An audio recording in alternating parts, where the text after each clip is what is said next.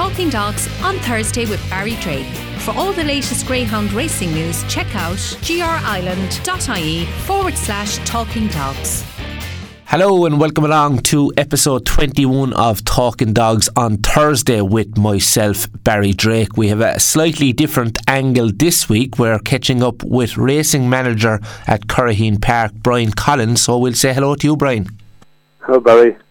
Many thanks uh, for, for joining us on this week's um, podcast. I suppose a racing manager's job is certainly a, a very interesting job. We, will get to that um, a bit later, but just tell us, I suppose, how it all started for you and, and tell us a bit about how growing up and uh, greyhounds, how they came into your life.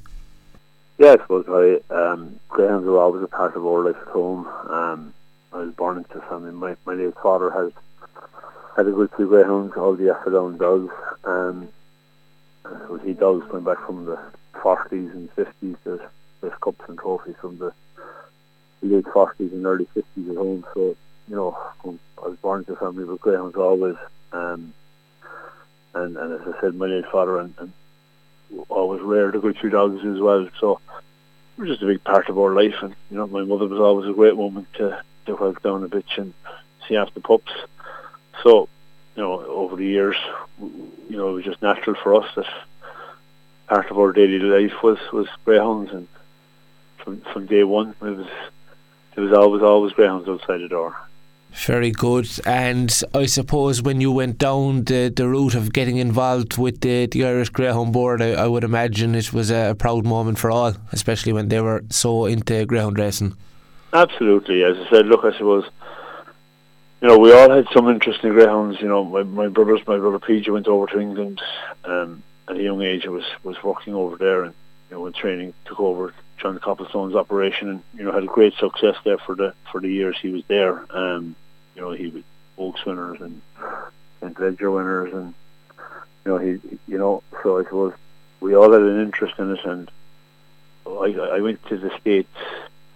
Um, early on then and just I suppose for a bit of experience. I've been working in a kennel in, in Portland, Oregon and you know, fascinating experience. Totally different industry over there. Um but it was great experience and when I came home then I, I I, I don't really know how it how it how it began but I, I remember I applied for a job when I was eighteen as control steward. I don't even know why I did but I just tried to give it a lash and I went to a couple of interviews and before I knew it, I didn't get that job, but I, I felt, you know, there might be an opportunity here. And suddenly, shortly afterwards, uh, a racing manager job came up in, in, in Thurles, which is a private track, and still is a private track. And um, I got that, and I'd say it was about, I was about 21 at the time. So, um, yeah, it just seemed to, to, to start from there, you know. Um, and 20 odd years later, I'm still involved. Very good. And just tell us about your earlier days, maybe like in Thurles. Did it did it all fall straight into place, or was it tough starting out? Oh, absolutely. Look, it's not easy. I suppose you know it was baptism of fire in a way because the training at the time. I suppose it's kind of. I remember I went to Shelbourne um, for a day. I, remember I came to Cork for a day, um, and spoke to a few different managers, and you know you were kind of thrown into the deep end, and you know it was a baptism of fire. Um, um, definitely wasn't easy, but I suppose there wasn't as much. You know, nowadays you go to a track and you'll spend some time with, with different managers and you you work your way through Like, But that time it was a case of there you go. You know, but it was a great experience. Great experience. Um, you know, it was kind of uh, so as you're young, you're enthusiastic, and you just you give it a try. You know. We've all been watching Greyhound View um, over the last, uh, I suppose, couple of months in particular during the lockdown, and uh, we see a, a, young Brian Collins below in Youghal. You spent uh, a good couple of years below in Youghal, Brian. Yeah, yeah, just a young, no grey hairs. um, yeah, it was when I, when I was um, I was in Thurles for a number of years, and I left Thurles, and shortly after that I went to Shelbourne Park, and uh, I worked in Shelbourne and um, I was working with, with Paddy Ryan as general manager, Declan Kerry was the racing manager, and I worked in. I was based in Shelbourne, but I also worked in in Harold's Cross on nights, which um, you know Mackie was the racing manager at the time. So yeah, that was a great experience, and I spent some time up there, and I think that obviously was, was was different to Thurles in the sense that you were working as part of a bigger team, but it was a fantastic experience. Um, and I loved it. Obviously, it was brilliant because you were there at a time of you know great buzz. You had the likes of Late Late Show, and you know it was a fantastic atmosphere at the time.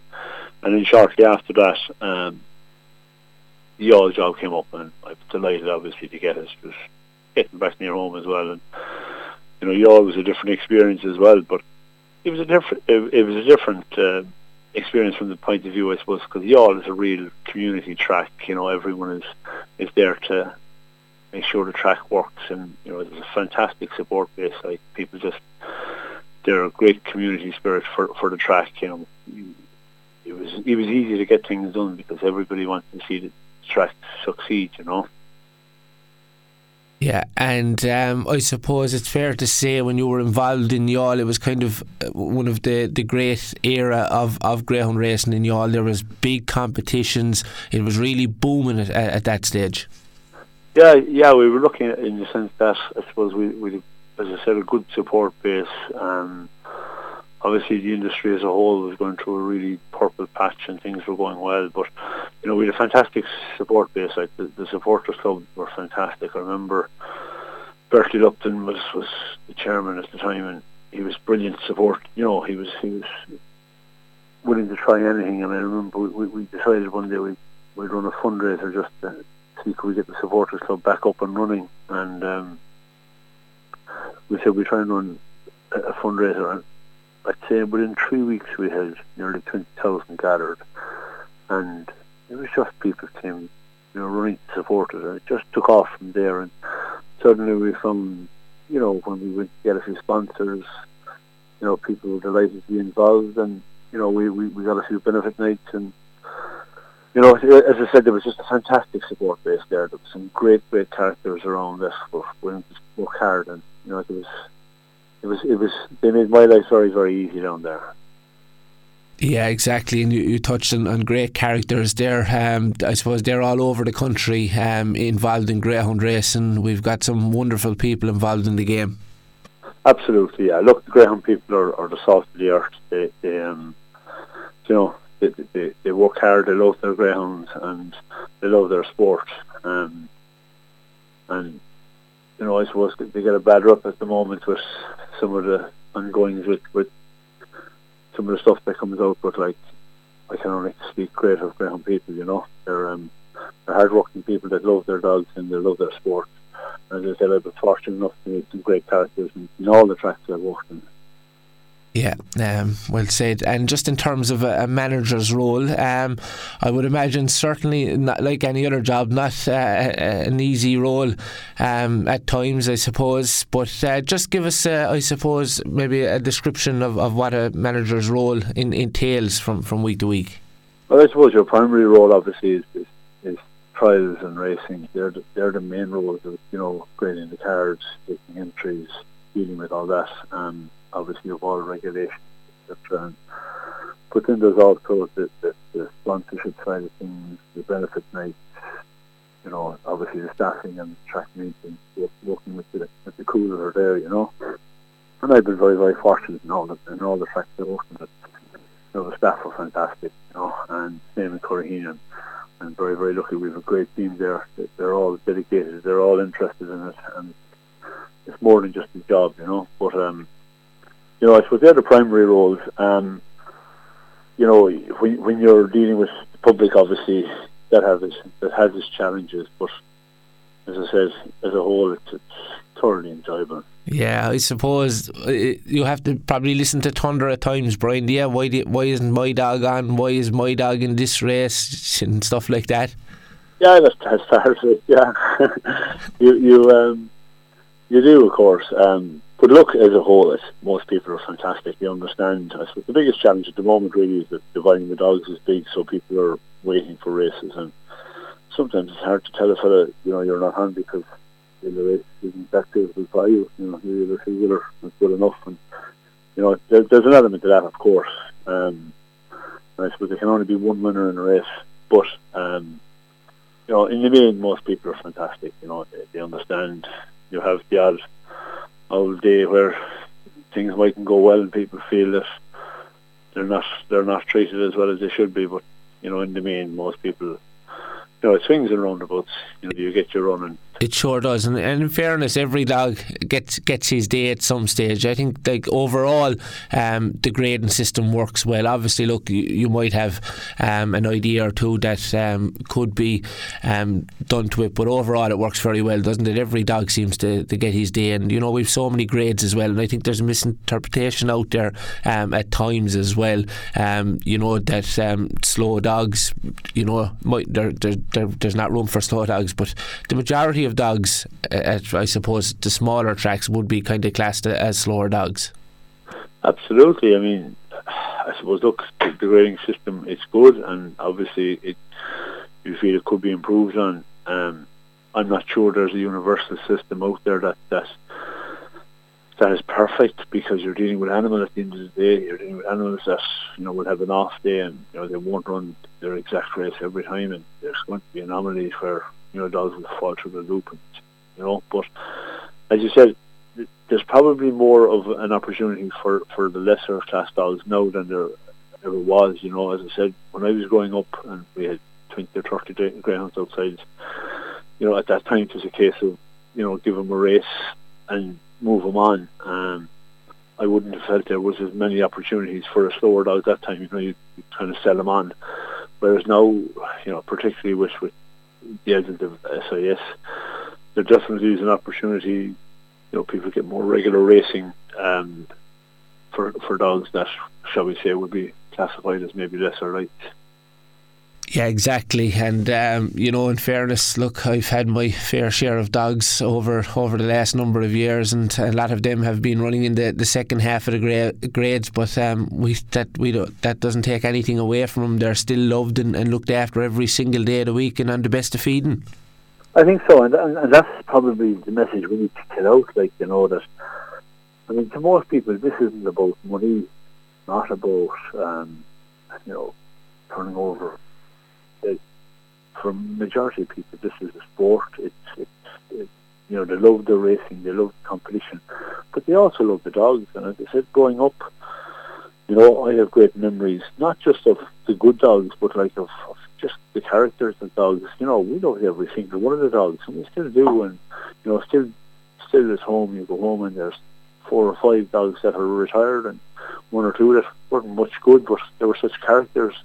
They're still at home at nine and ten, and I think that's probably the message we need to get out in that this is just, a, you know, the passion for most people. They love their dogs, you know, they love obviously the sport of it, they love the characters they meet and the way of life, but they also love the dogs and, and you know, it, it's, most people wouldn't wouldn't be involved if they didn't love it because if they were involved in money for money, pure financial reasons, then I think, I think you, you wouldn't survive. You know, it's the love, it's the passion. And, you know, it, it's unfortunate at times that we get the, the rep of, oh, it's, it's a money machine, but it, it's not that at all. The reality is people just love the sport and love the dogs.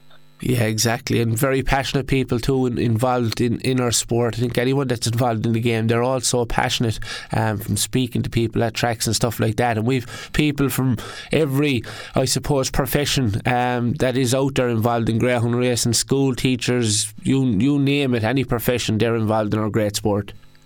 Exactly, yeah, and we have a huge uh, variety of people, and you know, as I say, there, it's just it's, more for the love of the dogs and, and for you know, for the camaraderie and for the way of life. And, you know, I, I definitely believe in over 20 years of this job that, you know, the, the greyhounds keep people young we have people of all ages, but I've, I've met people there even during the lockdown. I remember the first lockdown, people said to me they found it tough because, you know, while they were going out doing the dogs, kept them going. Um, you know, um, you had to get up and you had to see after their dogs, and that kept them going. But like people said, if they didn't have the dogs off the back, whether it was racing or no racing, they didn't know what they do, you know. So it's it's, it's a way of life. Yeah, it sure is. And just going back into Curraheen Park briefly, I can remember that uh, first big night, the big opening at Curraheen Park. It was a special night. So I would imagine you getting that job at Curraheen Park. Obviously, Curraheen Park is one of the biggest greyhound stadiums um, in the country. That would have been another proud moment. Absolutely, yeah. I mean, you know, I suppose it's a fantastic stadium, and you know, there's been some memorable nights, and obviously I was absolutely delighted to be there, and you know, it's it's it's been a roller coaster. It's a fantastic facility, and as you said, it's it's just one of the best in the world. You know, it's absolutely delighted to be there, and you know, enjoy every day of it. Yeah, and we're going to have more great nights as well. Um, I suppose it's been a challenging year with the whole COVID uh, situation, but hopefully, look, every day we're getting a step closer to things um, slowly getting back to normal. And just in terms of, of the Irish um, Greyhound Laurels, friends and supporters of Cork Greyhound Racing, um, look, we've spoken this topic um, a lot of occasions. You're always praising the great work of, of the Greyhound people, and uh, they're never found wanting when, when, when we, they need to, to step up. Absolutely. Look, I suppose I think that just showed the power of the young people and the love they have of the industry when when um, when the team came together to, to launch the the laurels and, and the fundraising the you know model. Um, you know the response was just phenomenal. Like I mean, think that they could get you know four years plus sponsorship, just incredible. You know, um, it's a huge amount of money in, in a short space of time and just goes to show the power of the industry. You know, as you said, we've had some memorable, memorable nights, some great laurels and some great occasions and some great fundraisers there, and, and we will again. Yeah, we sure will. And um, I think over the last couple of months, um, you know, in the likes of social media and all that stuff, Greyhound people from all over the country have really come together. Absolutely, yeah. I mean, we've taken a bit of a bashing for, for um, I suppose, uh, you know, in response to some of the media stuff out there. Um, but I think my answer to that always is, you know, to people that question the integrity of the sport and the integrity of the greyhound people. Do you know people, your neighbours that have greyhounds? The majority of people say, yeah, absolutely, I do, and they're fine upstanding people. So we've nothing to be ashamed of. You know, we've um, okay, we have a small element that needs to be dealt with and not doing things correctly. But I think I think the framework is there. I think procedures are improving, and I think you know the likes of the care home and the rehoming is is, is a huge success, and that can that can only grow. Yeah, it sure can. And look, as we've always said in the past, as, as you just outlined there, go to call to a kennel, um, ask a person with, with greyhounds, can you call around and have a look at the setup because some of the setups around the country are just, you know what I mean? You you'd sleep in them yourself. Phenomenal, phenomenal, absolutely. I mean, you know, I I think we've seen more of that. I think the ground people realise now that we need to, to show that out there and misconception that you know these dogs are you know not living in, in conditions. I mean, facilities that people have cost the money, the effort, the work they put into it. It's phenomenal, you know. And um, as you said, we need to just get that message out there. Yeah, exactly. Look, Brian, we're coming to the end of another year. Um, we'll be looking forward to 2021. Um, we'll, I'm sure we'll, we'll see more great racing in Curraheen Park because we've seen some outstanding performances this year. But uh, what are you hoping for next year? Yes, well, look, the first thing is, that we, we, we get to the stage where, where the public are back in, you know. I mean, it's it's been hard in a way, you know. It's great that we're open and it's great that we're running and as I said before, uh, we're, we're, very lucky that people have adhered to the procedures we've put in place um, for behind the closed doors. And, you know, I suppose the main thing is that everyone is safe, staff, owners, trainers, breeders, bookmakers, everyone involved is safe. But look, I suppose we're just looking forward to when the public are back in and, and we start rebuilding again. And, you know, it's, it's been a tough challenge. Um, but saying that, we've had some great occasions and we've had some great racing and you know, and we're just looking forward to the public coming back in and people again that we haven't seen for some time. Yeah, um, here, here. Um, certainly looking forward to that, meeting up with all our great people, as you said, who we haven't seen um, for, for quite some time. So that's about it, Brian. Um, many thanks for joining us on, on this week's podcast. We're wishing you and yours a, a very happy Christmas, and uh, I'm sure we'll we'll be chatting um, again in the new year, and we'll be talking about all that top class racing in Curraheen Park throughout the year. Look, um, you know, we've done a lot of radio work um, this year, so thanks for that. And uh, as I said, we're looking forward to next year. Absolutely, and I suppose just thank you to yourself for the work you've put in, in, in promoting the industry, and particularly online this year. It was a challenging year for everyone. You know, the feedback I've got is that people felt very involved through the, the various podcasts and so on. And I think the greyhound people have embraced, the, the, the, online work this year, and you know that's testament to yourself and, and all the team. And uh, as you said, I, I, just want to wish everyone a, a happy Christmas and look forward to hopefully we'll see everyone back in 2021 and we can continue this great sport of ours. Talking Dogs on Thursday with Barry Drake. For all the latest Greyhound racing news, check out grireland.ie forward slash talking dogs.